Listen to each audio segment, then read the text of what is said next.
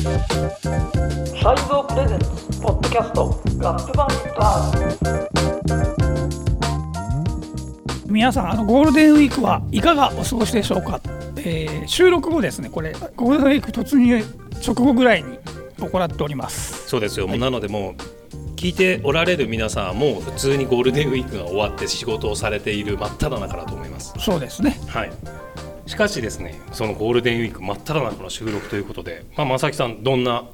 ゴールデンウィークをお過ごしなんですか今？いやそれはあの依然として本が書き終わらずもういつ常に書き終ですよ。いつ出るんですか？ういやいやもうでもさすがにあの終わりは見えているんですけどはい。いつ頃予定なんですか？どうですか？ここではっきり言えないところがまたいやここではっきり言ってえ？有言実行するのがいやこれどうなんだろうね。いや6月発売は無理なのでまあ6月7月以降ってことで。7月以降ずいぶんまた長いタームで。でも今初めてね、あの正木さんのポッドキャストを聞かれてる人ははい。何の本の話だろうって思ってるかもしれないんで、それドナルド・グローバー本ですよね、はあえええー世界初かもしれないですよね、はい、佳境が毎日佳境ということですが体にお気をつけてあの無事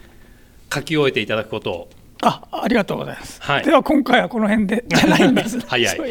そんなね、はいはい。あの白太郎さん効果がまだまだ続いているのかあの結構メールが届くようになりまして、あはいはい、はい。嬉しいですね。はい、そんなリスナーの方からはい。メールが届いているので、はい。一つご紹介します、はい。えーバンディットネームルーク D さん、はい。えー小林正樹さんポッドキャストいつも楽しく聞いています、はいありがとうございます。ツイッターの更新も毎日楽しみにしているのですが最近始められた今日のシャッフル再生1曲目ですが もしとんでもない曲が現れたらスクショせず次の2曲目にしたりするのでしょうか？あこれはしないですね。あ。これだからおも、えーと言ってもこれはプレイリストを、はい。えー10日ごとに区切って作った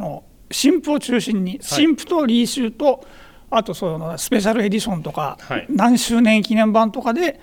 気になったものをどんどん入れてそれでプレイリストを作ってはい。それをすあれですよシャッフル再生してるので、はい。あんまりだからなんていうか興味がないものは何かしら引っかかったものが入ってくるのであそのとんでもない、まあ、とんでもない曲もあるんですけどね。ーはい。それはそれで別にアップしてますよ。本当にないんですか？え？2曲目にしちゃったりとか。いやでもだって結構1曲目になってないかないんですけど、はい。例えば中森明菜とかよく聞いてなかったので,、はい。でほらリーシュがずっと続いてるのでリーシュっていうか、リマスタリング版とかがはい。出てるので、そういうのも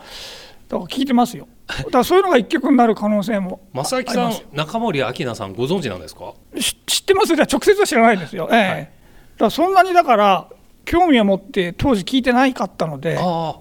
へえ今改めて聞き直してみるみたいな。らそういうほらなんか、えー機械的にリーシュされたってリーシュリマスタリングされたってことで、はい。えー機械的に入れて聞いてみてる。ええだから吉田拓郎とかもそういうので弾いたりしてますよ。なんか吉田拓郎さんは正明さんも聞いてそうなイメージあるんですけどあー。なんかさすがになんか明菜さんとか聞いてるイメージ湧かなかったですね。まあ聞いてなかったんでしょうけどねそう聞いてなかったのでそうなんです。でもなんか生涯聞くことがなさそうな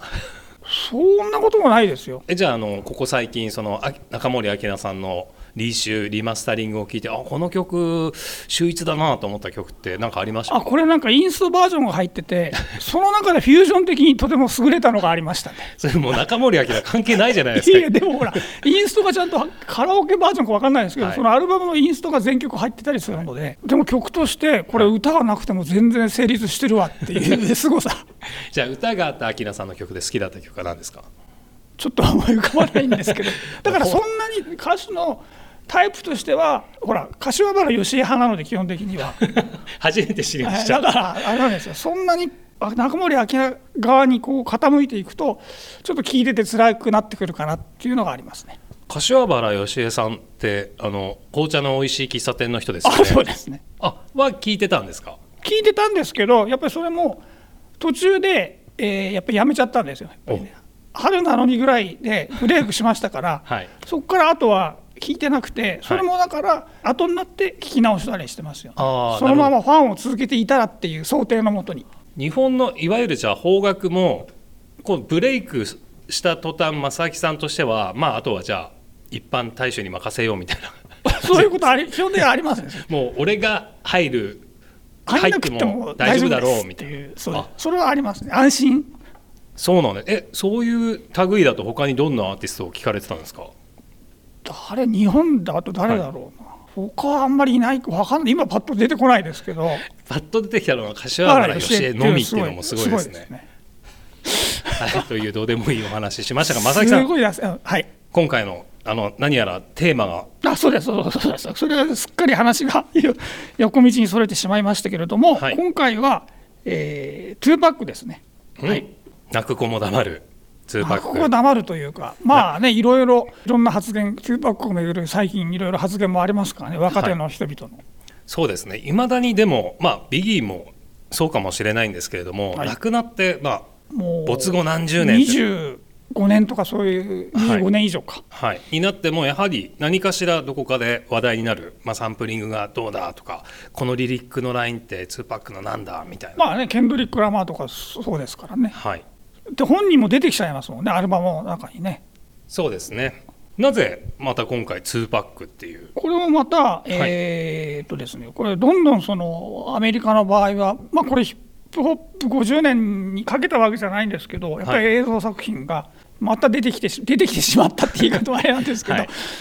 でえー前回もはあのラップキャビアだったんですけど、今度は、えと別の FX っていうところから、えーディアママっていう、この全部で5エピソードあるのかな、はい。それの、えー要するに母親、アフェニ・シャクールとトゥーパックっていう側面から、トゥーパックをもう捉え直すっていうのかな、まあ、捉えそんなに捉え直してというよりも、今までない映像とか、えー新たな発言をを取材して作ってるドキュメンタリーがはい。始まったので、でこれちょっとまだ、これをまだ収録してる段階では、全部実は配信も終わってなくてですね。あそうなんですか。でも海外のその FX 経由の、まあ、Hulu 独占みたいな感じだったかと思うんですけれども、ですね。それでそれはだから多分日本だと6月。早ければ早ければ、ねまあでも来るんじゃないかという気はしていますので、でまあ、も海外が Hulu だと、まあ、今回もディズニープラスになる可能性ええ大それが高いでですすね。よね。なるほど。でまあ。内容もとても、えーいいです。というかこれ今までの、えーいろいろ見てきましたけれども、はいその中でも非常にレベルが高い作りになっておりますね。それはどのようにレベルが高いんですか？やっぱりいつ作られたかっていういつ作ったかっていうのが大事ではい。いつ作ったかっていうのとどういう角度から作ったのかっていうのは多分密接に関係してて、うん例えばあれですよねそういう今だとブラック・ライブズ・マターを経て今の時代があったりしますけれどもはい。それの以前ですよねだからトランプ以前っていうのもすごい大雑把な言い方なんです乱暴な言い方なんですけどはい。それだとどうしてもやっぱり2パックはがどうして撃たれてしまったかとか誰が犯人かって、まあ、私もね、えー90年代末に誰がラッパーを殺したのかっていう書き下ろしを書いてますけど、どうしてもそこに目が行くっていうのは分かるんですね。はいただ私も実はもうその99年ぐらいの時点でそういう題名の本なんですけれども、えーいや実はそういう興味本位だけじゃないっていうところを書いた本なんですけれどもそれは。でたまたま今回の、えーこの「ディアマワ」の第3エピソード第3話がちょうど作りがですね出だしから半分ぐらいはその本の私の本の出だしとから途中までと同じ展開になってました。マジで？サンプリングされたってことですか？いやまあだからその要するに、えーこの問題っていうかまあ後で語りますけれども、はいそれを扱う場合はやっぱりそういう見方がされるんだなされてしかるべきみたいなところで、まあ、似てるような話になって話してるあの受け止め方受け取り方になってるかなっていうふうには見ました。ど、なるほど。まあ、しかしこれまでたくさんの、まあ、ドキュメンタリーというか映画がね、はい。2パックだ出てきましたけれども、はい。それでもこう屈指のクオリティを誇るっていう時も経ていろんな真実が見えてきたからこそっていうことなんですかね。まあ確かに言いやすいっていうのもあるんでしょうしね、でねお母さんもまあなかなかこの1話目からバーンって姿を見せるわけじゃないところもうまいんですけれども声は聞こえるんですけど、はいはい。えーなかなか姿をが出てこないっていう作りもうまいんですけどななんていうのかな。あとそのお母さんのアフェニのお姉さんグローリアさんっていうのも出てきてこの人また結構キャラ立ちがあいいんですいいね。人なのでそれも助かってるなっていうのはあります。というかもしかしてアフェニーよりもこの人のお姉さんのおかげでちょっと展開面白く持っていけてるかなっていうのはありますね。作りとしては。ね、へえでもなんかあの今ティザー、まあ、予告編は、はい、あの見られる状況ではあるんですけれども、はいはい、まあ、それを見る限り予告編だけでも十分にこう楽しめそうだなっていう2分半ぐらいのものだったんですけれども、まあ、もうそれでね正木さんが太鼓判をしてくれてるのであればこれは見ざるを得ないという感じですねじゃあ。そうですね。というかこれをなんか見ると今のところまで、ね、途中なんであれですけど捉えその人物像みたいなものを改めて捉える、まあ、これ基本的に家族側から母と子だしそのねえー、おばさんかおばさんから見たトゥーパックみたいな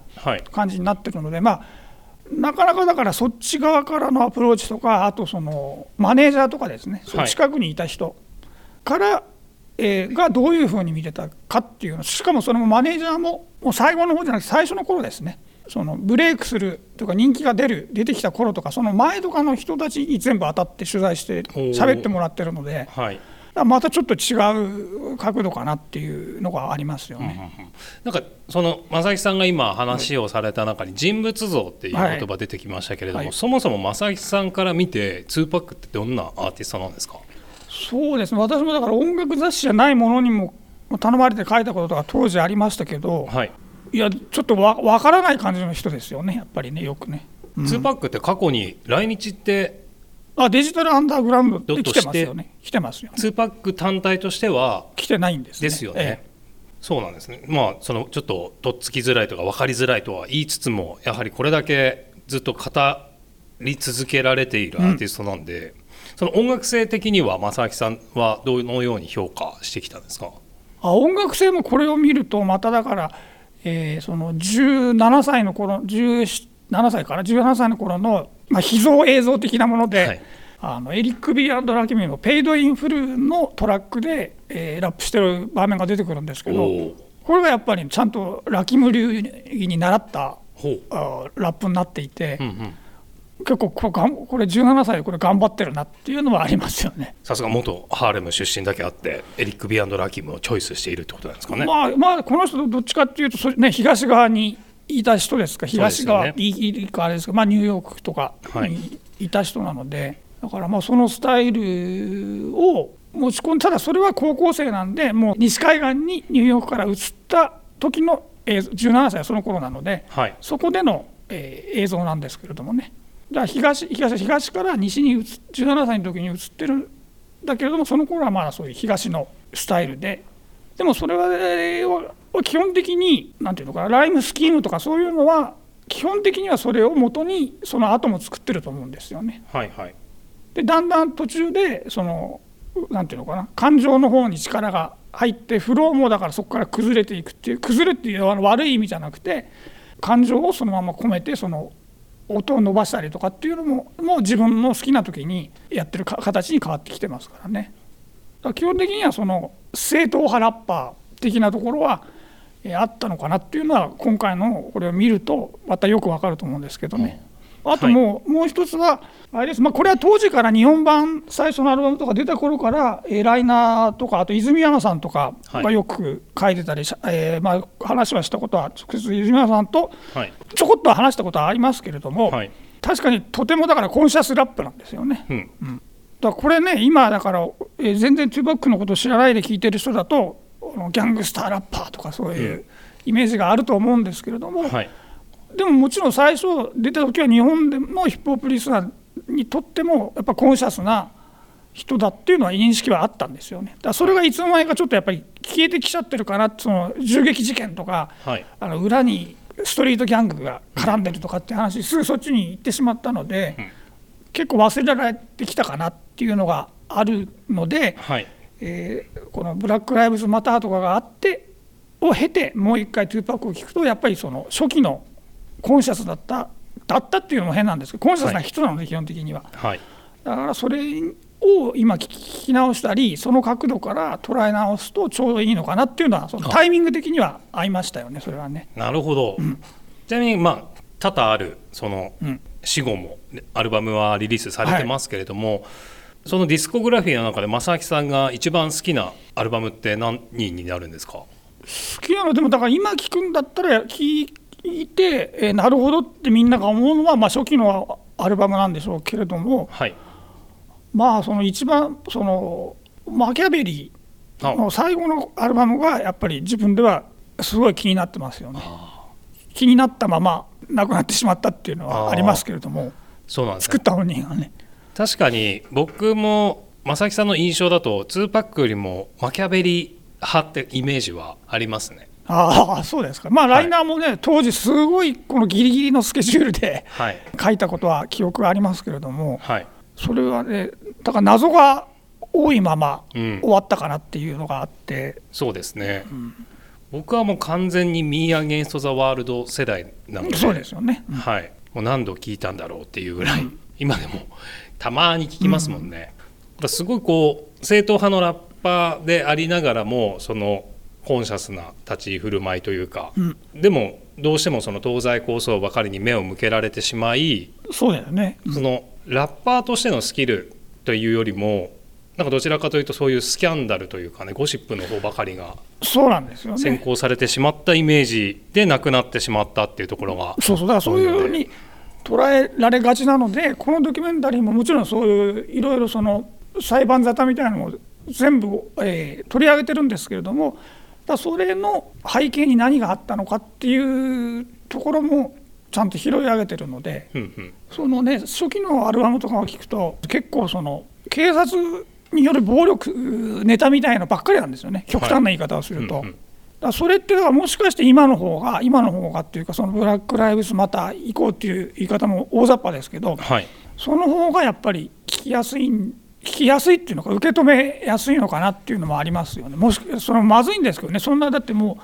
う、えー30年以上前かの曲がいまだに全然説得力があるっていうのはまずい世の中なんですけれども。まあ見方によってはそうですよね。だからそれが、えーをだから真剣に曲にしてたんだなっていうのがそのこれから聞く人だとその辺がポイントっていうのかな。あのあこういう人だったんだっていうのはあると思います。そのイメージはいろいろありますけどギャングスター、ラッパーとかっていうのがありますけど、えーまあ、自分のそのラ誰がラッパーを殺したのかもその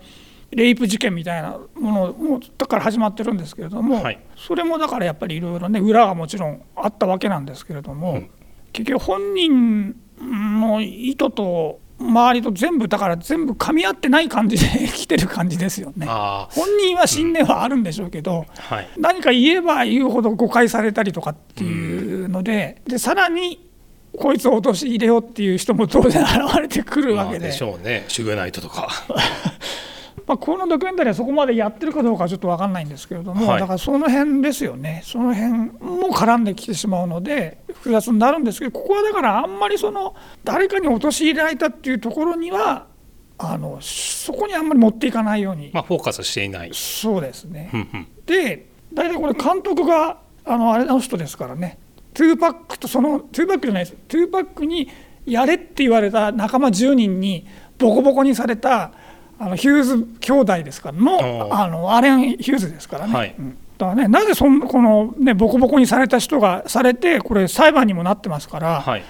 人が取ることになったのかって謎 っては謎っておかしいですからね普通に考えて。なんかアレン・ヒューズなりのみそぎだったんじゃないですか？何かの。まあそれももちろんだからそのね、えー、トゥーパックのお母さん側からもあのオファーはこの人に行ったっていうのもあるんでしょうけどはい。でも当時その、ね、襲撃事件みたいのがあ襲撃事件要するにあれですよそのこのヒューズ兄弟ってあこれちょうど取材したこと当時取材したことあるんですけどちょっとトゥーパックの話はしたかどうかあんま覚えてないんですけどあれですよ Menace II Societyあはい。邦題はえっ、と夕日が丘の総理大臣でしたっけ？そういうのにちょっと違う 近い感じのやつですよね。はい。えー。ポケットいっぱいの涙 そうですよ。でしたっけ？そうそうそう。ちょっとそういうになっちゃったんでそれ多分アテンドがそれも泉山さんだったのかな当時、はいそれで本人たちにその翻訳 えー邦題をの意味をなんか英訳して伝えてましたけどね。それで伝わるんですか？ダセえなみたいな感じで。いや苦笑でしょうね本人たあちはね、だったんですけどっていうのはまあ置いといて、はい。それの出演者としてトゥーパックを予定してたんですけど、はい。結局それをクビにしたわけなんですよね、それで激、はい。あの激昂してってことなんですけど、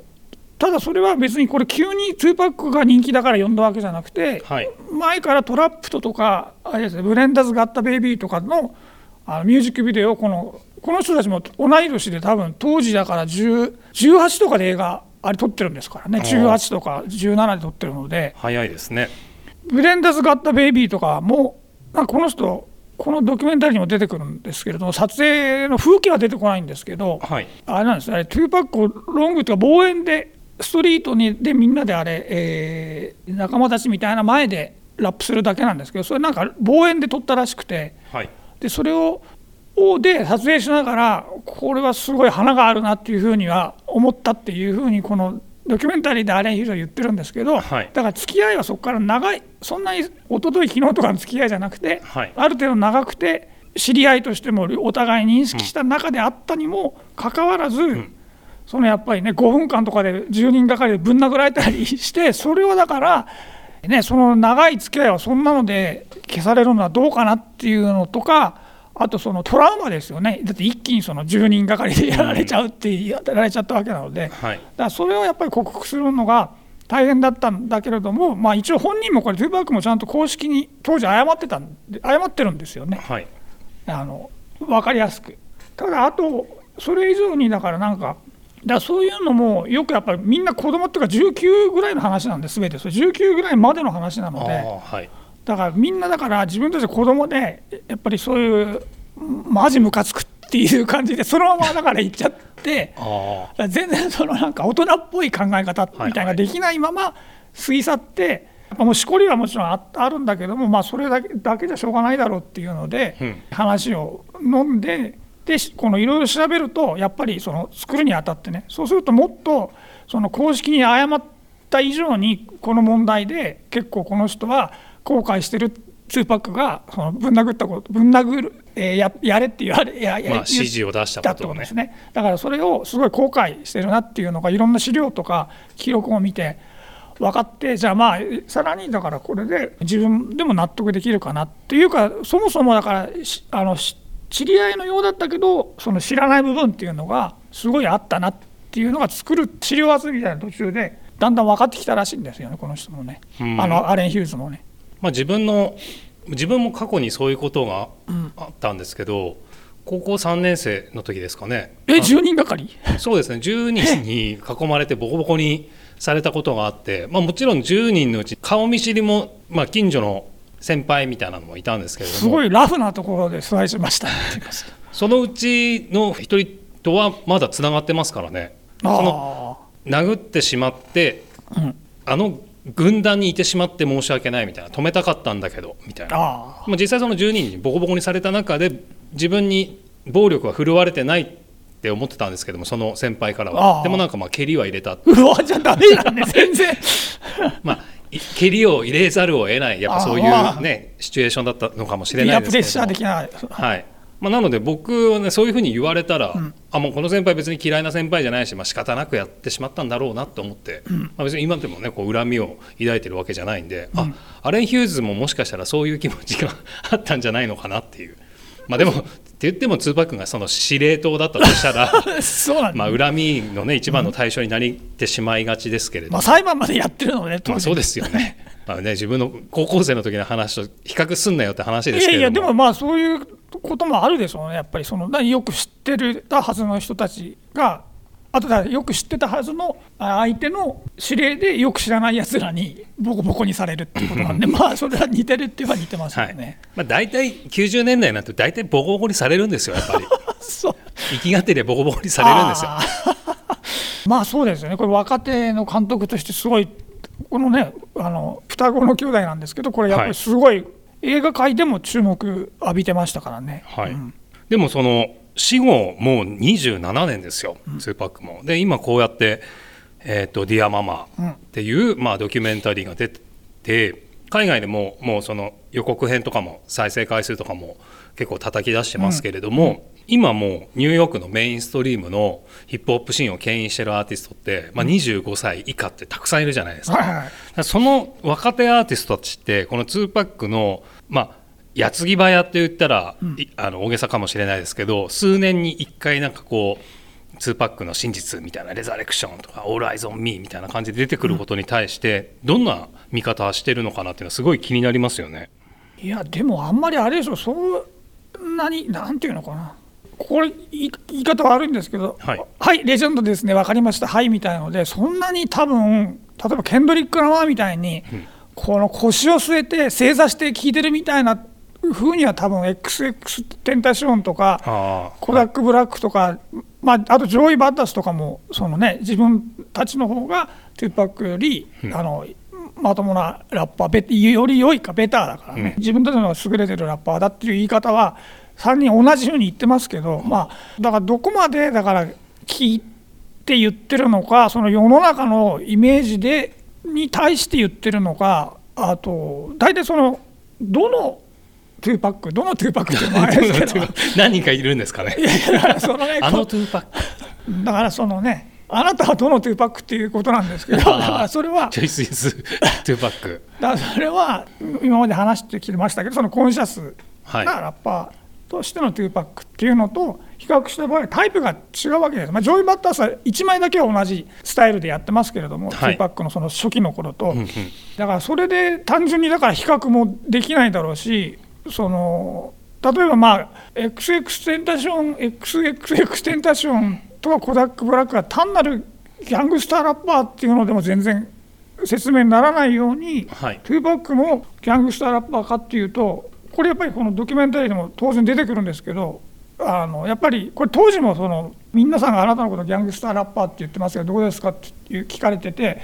いや俺は別にギャングスターラッパーとかじゃないとかあとその、ギャングスターラップとかギャングスターラッパーっていうのはその音楽関係以外の他の外の世界の人が勝手に呼んでるだけでいやそういうんじゃないっていうのはやっぱ95年ぐらいまでは言い続けてますよねこの人うんうん。うんだから、まあ、その後のイメージが強烈だったりして、まあ、そういうのがギャングスターラッパーのイメージがあったとしても、はい。えーそれとだから単純に比較できないのでトゥーパックよりベターっていうよりも本当はだからまあ全然違うタイプで俺の方が優れてるっていうのが真意かなっていうのはありますよね。まあね、ベターって言っちゃうから楽ですから。まあ、実際こうあがめろとは言わないですけどその世代じゃないじゃそうなんです。だからもうそれで全然無理なんですよね。無理っていうか無理っていう言い方もいあの酷な言い方なんですけどそのやっぱり背景を知ってずっと聞いてたきた場合とある程度やっぱりイメージの方イメージが大きくできすぎちゃいましたからトゥーバックの場合は、はいだそれに邪魔されて聞いてるとのとではやっぱり違ってしまうので。うんいや別にその昔から聞いてればその解釈が正しいってことはもちろん成り立たなくてどう聞くかにもなっちゃうのでそれはなかなか難しい問題なんですけどやっぱりそれはあのここのねポッドキャストでもよく言ってますけどやっぱり今の状況は分かるけどその別に昔の名盤を無理して聞かなくてもいいんじゃないかって話はよくしてますけれども。はいだこれもの場合もそうでだからそのやっぱ分かんないければ、えー分かんなくても全然いいし昔の聞いて例えばあの今回話してるようなトゥーパックの初期のものとかはもしかしたら今聞いた方が理解できる人が多いんじゃないかなっていうのもあったりするのでだからまあ、そうですね、うんそこはやっぱり今の時代から見てっていうのはやっぱありますよね。だって単純にねその25年も30年も前のものをどうどうよって言われたってやっぱりそれ自分とかでも例えばそれありますからねやっぱりね。まあ、僕はなんか猫好きに悪い人はいないっていうのと一緒でなんかラッパーは勤勉家であるっていうなんとなくずっと思ってるんですけれどああもなんかね別にそのテンタシオンとかコダックブラックが「あレジェンドですか」みたいな、まあ、軽くあしらっていたとしてもいつか、ね、自分が何かにぶつかった時とかねこう過去を振り返ってみたいなね、タイミングでもしかしたら2パックを聞きました。あそしたらコラックブラックとかはねよく捕まってますからね確かに。こんなラップしてたのか？みたいな。そりゃレジェンドと言われる意味わかるわ。みたいなタイミングが来れば僕はそれでいいと思っているので、ただね上の世代からね「お前なんで2パック聞かねえんだよ」みたいな教養はあまり良くないな そうね。ってそれは日それは本も一緒だと思うんですけど。ね無条件に聞けって言われても困りますからね。私自分が言われてよも困るし。そんなストリーミングサブスク時代にあの教養はね、まあ、聞きやすくはなっているものの。教養自体がねそ,、うん。それはそうだよね。そうだよね。昔だったらレコードで渡して聞けっていそうやり方はできたかもしれないですけど。なんか簡単に聞けるからこそ聞けって言われてますます聞きたくなくなるみたいなありますからね。そう確かにそうだよね。そういう時代で生きてきてる。人たちにはいそれは確かにそうですよね、うん。なかなか難しい問題はあるんですけどでも片やだからそのちょっと年代が上になっちゃいますけどケンドリック・ラマーとかはどう考えても細かく聞いてるなっていう人もいるわけでですすよね。ねそういうね。常に謙虚でなんかそういうイメージはありますねケンドリックに関しては。という感じでその、まあ、これずあのこのドキュメンタリーの全体像っていうよりも、まあ、トゥーパックをめぐる昨今の事情みたいなのを話したところで、まあ、前半が大体時間かなっていうはい。ところがある、来てしまったのではい。続きは後半にっていうことなんですけれども、はい。あれですね。もちろんこれね実はもう作ってあるんですけど、はい。プレイリストもあります。おそれは2パックにち2なんだ。パックにちなんだ。2パックの曲で今だったらこういうのを聞くと聴きやすいストレートなヒップホップじゃないものもありなんていうのかなレゲエ調のものとかもレレゲエの要素のものとかもありますのでそういうのも入れ入れたものが、えー今回じゃなくてね今回はあれですよね2023年の4月のはいリリースされた新曲をとはい。いうことなので、でその後がその2パックなんですけどそれも同時に公開しますのでそちらもよかったらよろしくお願いします。はい。もちろんその4月期のプレイリストにははい。吉江と秋田も入ってるんですよね。それは入ってない。だってだって4月にはリーシュないですよ。いや。なかったです。かじゃあ入った時はたまには入れてみてください。あそれはまあね私の個人の方のなんだ、えープレイリストの方で別にそれはあの非公開とかにしてないので、はい。えーそういう興味がある方は。はいチェックしてみます小坂中とかこれまたタイプ違いますねそういうものは入ってます。えーでそれで、えーあの今回もあのルーク D さんみたいなそういう、えーね、メールをいただきましたけどもはいそちらの方も、ポッドキャストアットマークサイゾー .com の方まで、えーお寄せください。ということで、ではまた後編でお耳にかかりましょう。あ、これ言ってみたかったですね。はい。